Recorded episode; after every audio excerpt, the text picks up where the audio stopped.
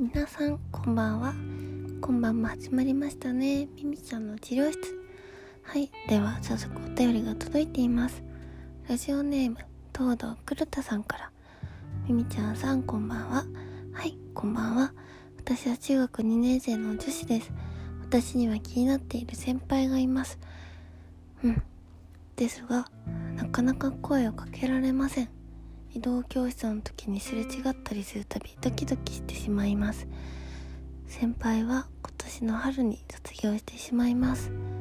思い切って思いを伝えるかどうか悩んでいます。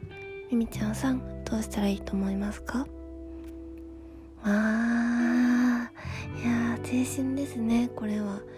うーん。私にもこんな時代がありました。どうしたらいいのかな。うん悩んじゃいますよね。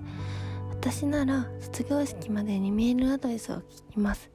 卒業してからも仲良くなれると思うので思いを伝えるのは仲良くなってからでいいと思います。